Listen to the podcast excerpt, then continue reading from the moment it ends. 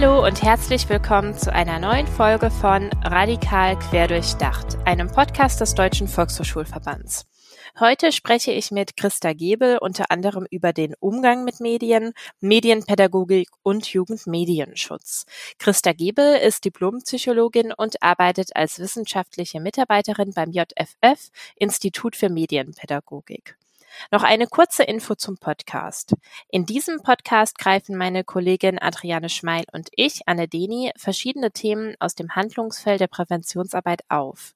Wir arbeiten beide im Projekt Prävention und gesellschaftlicher Zusammenhalt beim Deutschen Volkshochschulverband. In der letzten Folge sind Adriane und ich auf den Umgang mit Medien und Mediensucht eingegangen und haben hierfür zwei Studien, einmal die Studie zum Thema Mediensucht des Kinderreports und die aktuelle Gym-Studie vorgestellt. Neben diesem eher theoretischen Teil geben wir euch im Laufe der Folge auch noch eine Übung für die Praxis mit, nämlich die Übung Zukunftspost. Die TeilnehmerInnen schreiben auf eine Karte oder eine Postkarte ihre Ideen auf, wie man die Online-Welt besser gestalten kann oder welche Vorsätze sie sich für das eigene Online-Verhalten vornehmen können.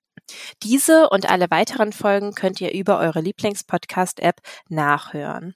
Soweit zur Einführung. Nun wünsche ich euch viel Spaß beim heutigen Interview mit Christa Gebel. Herzlich willkommen im Podcast Radikal Querdurchdacht, Frau Gebel. Ja, guten Tag. Sie sind im Bereich der Forschung beim JFF, Institut für Medienpädagogik, tätig. Für die Zuhörenden, die das JFF vielleicht noch nicht kennen, was ist das JFF und wen möchten Sie mit Ihren Angeboten hauptsächlich erreichen? Ja, das JFF ist ein Institut, das es schon seit etlichen Jahrzehnten gibt und das von einem gemeinnützigen Verein getragen wird. Und unser Ziel ist es, eben Kindern und Jugendlichen Medienkompetenz zu vermitteln.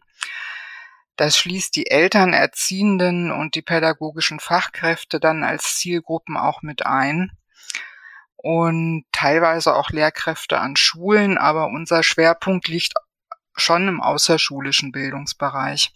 Mhm. Und das Besondere am JFF oder eine Besonderheit ist die Kombination aus Forschung und Praxis.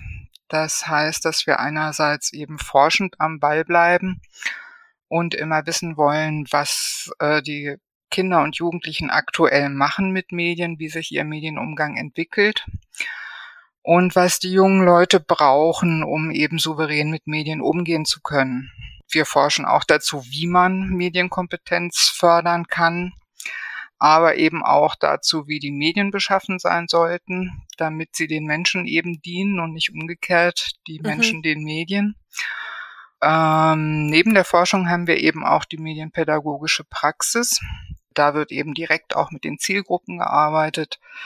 Es werden Fortbildungen angeboten, Modellprojekte entwickelt und medienpädagogische Materialien.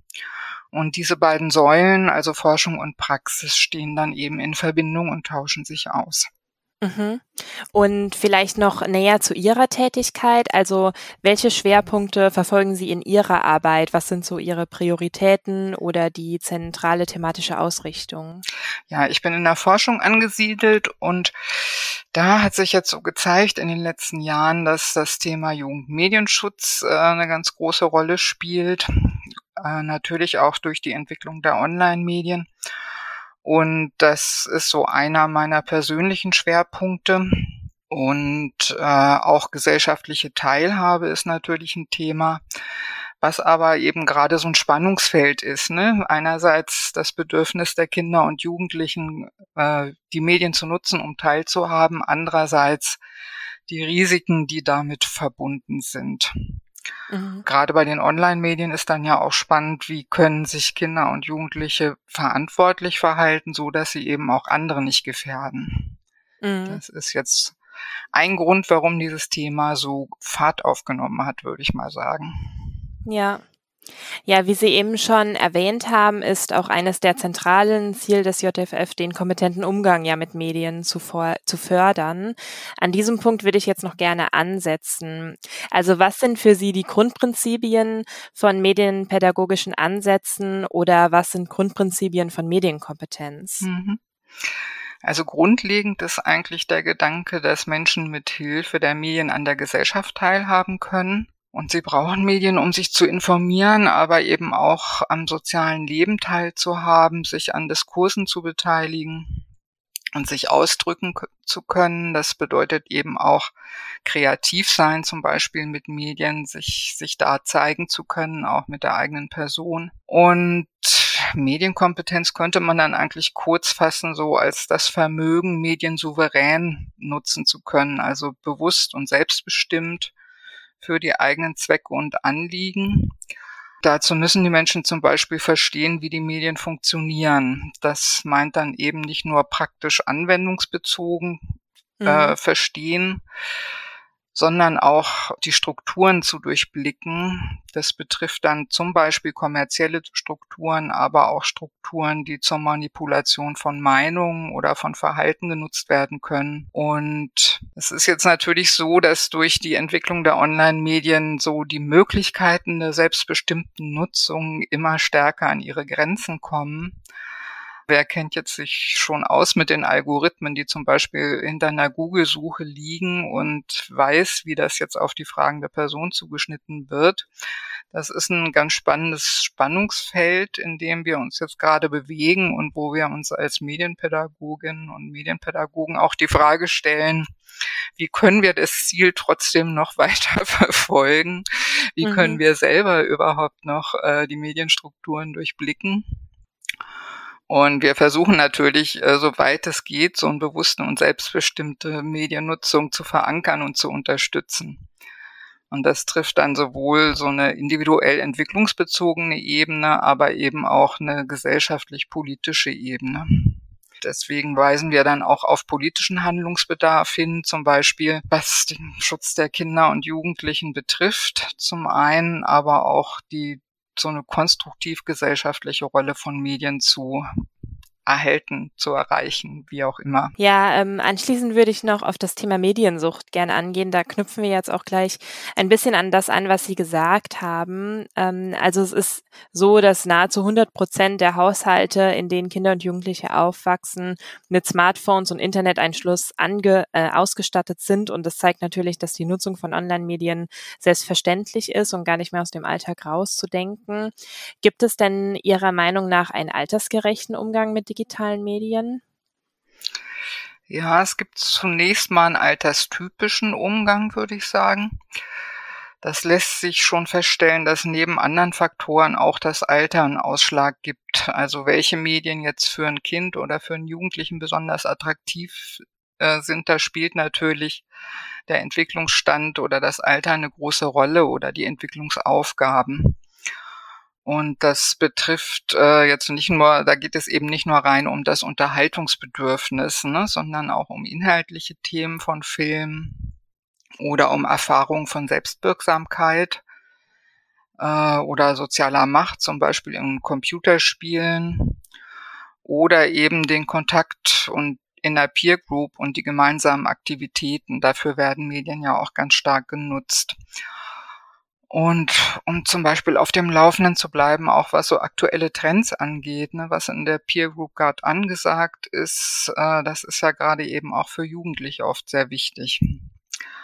Und da, um diese ganzen Bedürfnisse zu befriedigen, kann man dann schon so einen alterstypischen Verlauf feststellen, was, was wann besonders angesagt ist. Und auf der anderen Seite gibt es eben eine ganze Menge, worauf Eltern und Erziehende achten sollten, damit so die Mediennutzung sich in gesunden Bahnen bewegt. Und das ist dann eben die vorherrschende Frage häufig, wenn es darum geht, was denn nun altersgerecht ist. Und da gibt es wahnsinnig viele Angebote äh, für Eltern, Erziehende und Fachkräfte, wo sie sich informieren können. Da auf den Zug springen auch zum Teil kommerzielle Anbieter an oder Zeitschriften und auch Angebote für Kinder und Jugendliche selbst. Aber es gibt eben auch eine Menge öffentlicher Angebote oder öffentlich geförderte Angebote. Ähm, für äh, Fachkräfte gibt es zum Beispiel webhelm.de, das ist eine Plattform, äh, die wir anbieten. Oder für Eltern gibt's Schau hin Info, also Schau-hin Info oder Elternguide Online. Und für Kinder das Kinder, das Internet ABC und für Jugendliche den Handysektor oder wo sie sich auch beraten lassen können, ist jugendsupport.de. Dann gibt es auch Angebote, wo alle was finden, wie ClickSafe zum Beispiel. Also mhm. äh, an Angeboten mangelt es inzwischen tatsächlich nicht. Es ist eher so die Kunst, die aktuell zu halten, auf dem Laufenden zu halten. Ja, auch auf die Angebote von Jugendsupport zum Beispiel sind wir äh, auch in der letzten Folge eingegangen, also meine Kollegin Adriane und ich. Und wir haben in der Folge auch einige Ergebnisse des Kinderreports zum Thema Mediensucht im Podcast besprochen. Und in der Studie wurde deutlich, dass 80 Prozent der Befragten, also sowohl Kinder und Jugendliche als auch Personen über 18 Jahren, die Verantwortlichkeiten bei Mediensucht bei den entsprechenden Medienanbietern auch sehen. Nun ist es aber auch so, dass eben die Geschäftsmodelle der Anbieter der sozialen Medien und Online-Medien generell darauf beruhen, dass Nutzer in möglichst viel Zeit online verbringen.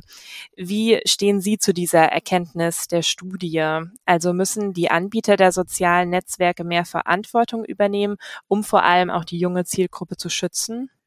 Ja, also das würde ich durchaus begrüßen oder diese Forderung durchaus unterstützen. Natürlich müssen Kinder und Jugendliche auch dabei gestützt werden, Selbstkontrollmechanismen zu entwickeln. Und dazu gehört dann auch zu erkennen, mit welchen Mechanismen die Medien denn ihre Sogwirkung entfalten, wie die das genau machen, dass man da unbedingt dranbleiben will und sich so schwer lösen kann.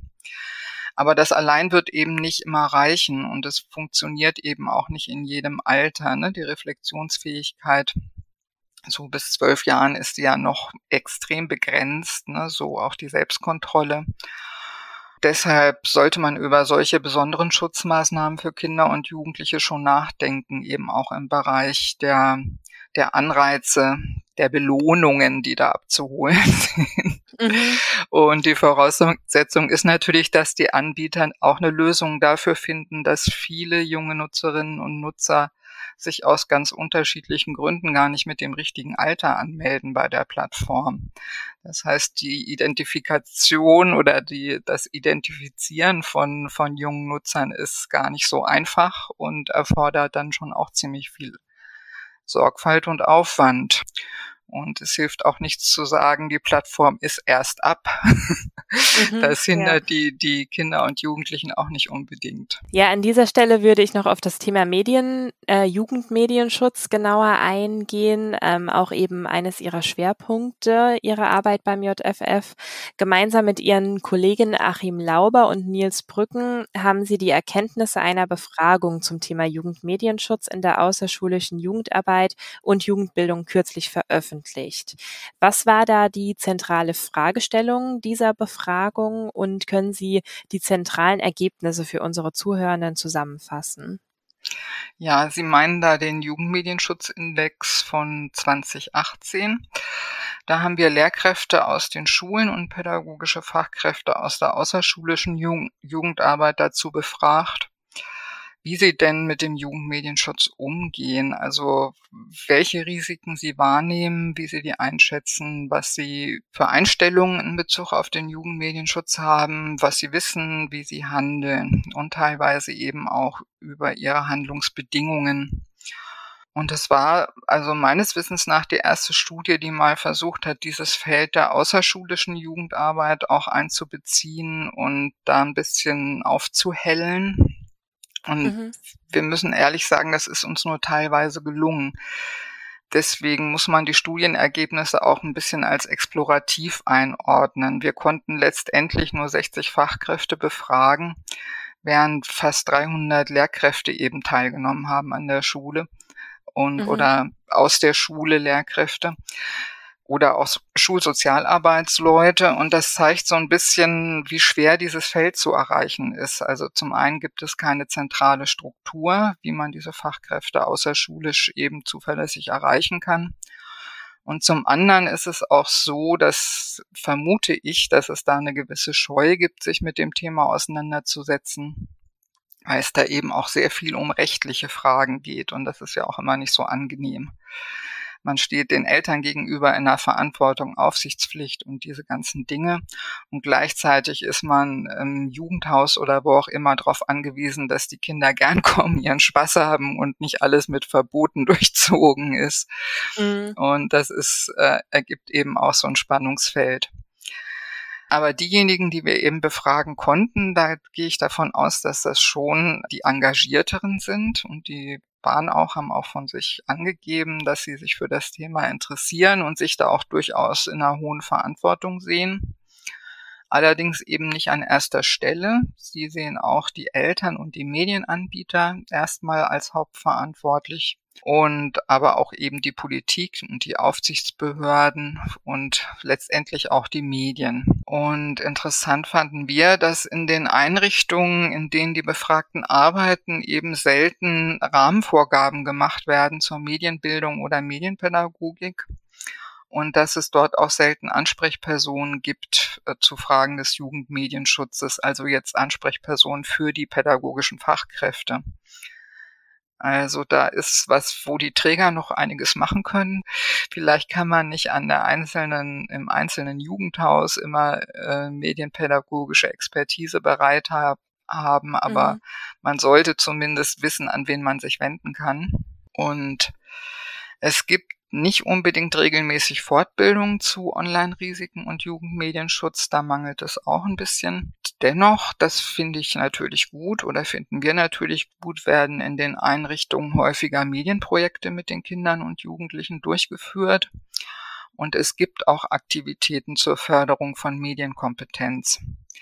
Ja, alles in allem sehen wir da einen ganz hohen Bedarf, dass Medien Pädagogik und Medienkompetenzförderung in den Einrichtungen außerschulisch noch stärker verankert werden muss. Zumal, wenn wir jetzt davon ausgehen, dass wir da mit dieser Studie hauptsächlich die Aufgeschlossenen erreicht haben, kann es eben auch sein, dass in anderen Häusern äh, das Personal da extrem distanziert sein könnte, zum Beispiel Medien gegenüber. Ne? Das entzieht sich mhm. jetzt so ein bisschen unserem Einblick.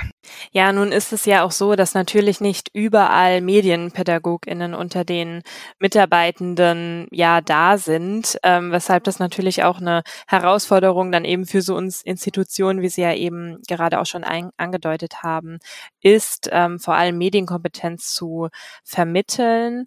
Haben Sie da vielleicht ja Tipps ähm, oder Ratschläge, wie man dieser Herausforderung begegnen kann? Hm.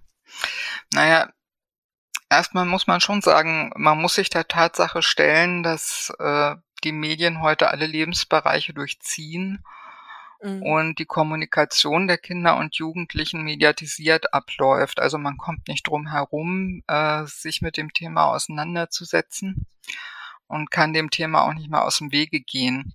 Und gleichzeitig gibt es ja auch jede Menge Potenziale, wie man Medien äh, gewinnbringend einsetzen und nutzen kann, gemeinsam mit den Kindern und Jugendlichen. Und ein Weg hier weiterzukommen sind natürlich Fortbildungen. Das würde eben auch äh, helfen, die Erreichbarkeit für die Kinder und Jugendlichen zu erhöhen. Also es gehört ja auch dazu, sich damit auseinanderzusetzen. Was darf ich eigentlich mit Medien, mit Kindern und Jugendlichen machen? Darf ich mit denen WhatsApp machen und so weiter? Mhm. Und ähm, und viele Kolleginnen und Kollegen, die medienpädagogisch arbeiten, haben das auch nicht im Studium gelernt. Also das läuft gerade in der Medienpädagogik zu einem ganz großen Teil darüber, dass man eben Fortbildungen findet, wahrnimmt äh, und da versucht am Ball zu bleiben. Und letztlich äh, müssen die Träger da auch bereit sein, das zu fördern und auch Konzepte der Medienarbeit zu entwickeln und zur Not dann eben auch mit externer Beratung. Mhm und in der Personalauswahl eben darauf zu achten, auch dass, dass man Leute einstellt, die da bereit sind, sich mit dem Thema auseinanderzusetzen. Selbst wenn sie da jetzt äh, nicht sagen können, sie sind da schon seit Jahren der Profi oder die Profifrau. Ja. Mhm.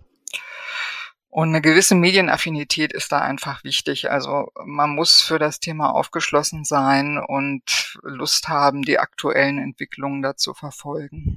Ja, zum Ende hin würde ich noch äh, gerne auf unser Thema des, ähm, des Podcasts oder wo sich unser Podcast auch noch mehr einordnet, eingehen. Ähm, nämlich wir ordnen uns ja in dem Handlungsfeld der Präventionsarbeit ein. Das heißt, wir stellen eine Verknüpfung zu den Bereichen Extremismus oder auch demokratiefeindliche politische Einstellungen her.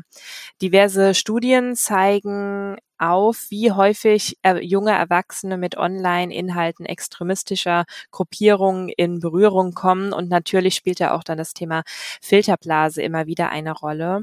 Nun, aus Ihrer Perspektive heraus, wie können junge Menschen gegen extremistische Inhalte im Netz gestärkt werden? Ja, das ist ein großes Thema. Also wir neigen schon dazu, uns lieber mit Informationen zu beschäftigen, die in unser Weltbild passen und unsere Meinung stützen ähm, das ist nicht nur bei Online-Medien der Fall, aber gerade durch Social Media wird das jetzt verstärkt. Und die Tendenz, da in der eigenen Blase zu bleiben, wird dann eben auch durch die Algorithmen noch unterstützt. Ähm, wichtig ist aus meiner Sicht, dass man sich dessen bewusst ist und dass man das auch vermitteln muss, dass es so ist, aber eben auch, dass es sich lohnt, sich auch mit Meinungen anderer auseinanderzusetzen und auch Quellen aufzusuchen, die so ein bisschen außerhalb der eigenen Bubble liegen. Auf alle Fälle erfährt man mehr über die Welt, wenn man das tut, wie man das einordnet, was man dort vorfindet. Da mhm. braucht man, also Kinder und Jugendliche vor allem auch Unterstützung. Und ähm, es gibt ja auch von extremistischer Seite oder von extremistischen Gruppen Strategien jetzt außerhalb der Filterblase auch möglichst viel Einfluss zu gewinnen, auch in unpolitischen Kommunikationszirkeln ihre Ansichten zu verbreiten oder diese, die entsprechenden Themen immer wieder anzuteasern. Ähm, wir arbeiten zum Beispiel gemeinsam mit anderen Institutionen an der Plattform RISE und da sollen eben junge Leute angeregt werden, sich in eigenen Medienprodukten mit islamistischen Positionen auseinanderzusetzen. Und äh, zu diesen von den Jugendlichen eingereichten Medienprodukten erstellen wir dann quasi pädagogische Materialien, so dass die Fachkräfte diese Medienprodukte in ihrer Präventionsarbeit verwenden können. Das ist zum Beispiel mhm. ein Weg, den ich äh, für sehr geschickt und ansprechend halte, auch jugendaffin mhm. halte. ja. Das war die heutige Interviewfolge mit Christa Giebel. Ich hoffe, ihr konntet einiges für eure Arbeit mitnehmen. Feedback und Anregungen zu dieser Folge oder zum Podcast allgemein könnt ihr uns gerne per Mail an pgz.dvv-vrs.de zuschicken. Alle Links zur Folge findet ihr auch wie immer in den Show Notes. In der nächsten Folge begrüßt Adriane Piatoba. Sie ist Respect Coachin in Schwerin. Die beiden werden hauptsächlich über die Nutzung von Instagram auch für den beruflichen Kontext sprechen. Ich bedanke mich bei euch fürs Zuhören und euer Interesse und freue mich, wenn ihr bald wieder dabei seid bei einer neuen Folge von Radikal quer durchdacht.